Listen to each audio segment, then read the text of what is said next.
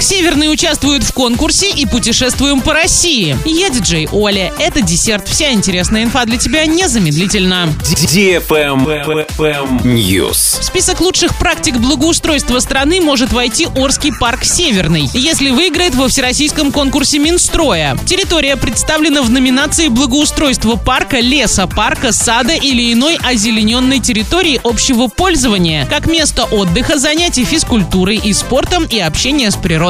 Помимо Орска в конкурсе также участвуют Оренбург, Новотроицк, Бугуруслан, Бузулук, Сорочинск и другие. Итоги должны быть известны в первой половине этого года. Парк реконструируют уже три года в рамках программы по формированию комфортной городской среды. За это время там появились детские и спортивные площадки, система пешеходных дорожек, освещение, лавочки, сухой фонтан и так далее. В этом году благоустройство продолжится. Должна появиться организованная система полива, которая будет обеспечивать увлажнение газонов и содержание зеленых насаждений, которые появились в парке за предыдущие годы. Работы пройдут с 1 апреля по 1 сентября. На четвертый этап благоустройства парка Северный Ворский в этом году направят 15,5 миллионов рублей. Travel Guide. Эксперт по туризму перечислила популярные туристические направления в России. Так, для любителей курортного отдыха открыт юг страны, Краснодарский край и Крым. Для предпочитающих уединение и природу Байкал, Алтай и Карелия. С учетом того, что подешевели билеты и очень много есть рейсов. На тот же Байкал поставили чартеры. Байкал стал наиболее доступным направлением после пандемии. Пакет с проживанием на неделю в трехзвездочном отеле стал стоить до 30 тысяч рублей. Тогда как до пандемии один перелет туда и обратно стоил столько. Кроме того, Карелия остается популярной у людей, предпочитающих природный и уединенный отдых. Это альтернатива Финляндии. Чартеры запущены в Мурманск. Это более зимнее направление. Туда можно поехать после сентября за северным сиянием. За атмосферой, за драматургией. Люди с удовольствием ездят. Билеты стоят недорого. Также открылись чартеры во Владивосток. Есть туры по Золотому кольцу. Они тоже популярны, например, у самостоятельных автопутешественников и у организованных туристов, например, школьников. Очень много ездят по Подмосковью. На этом все с новой порцией десерта специально для тебя. Буду уже очень скоро.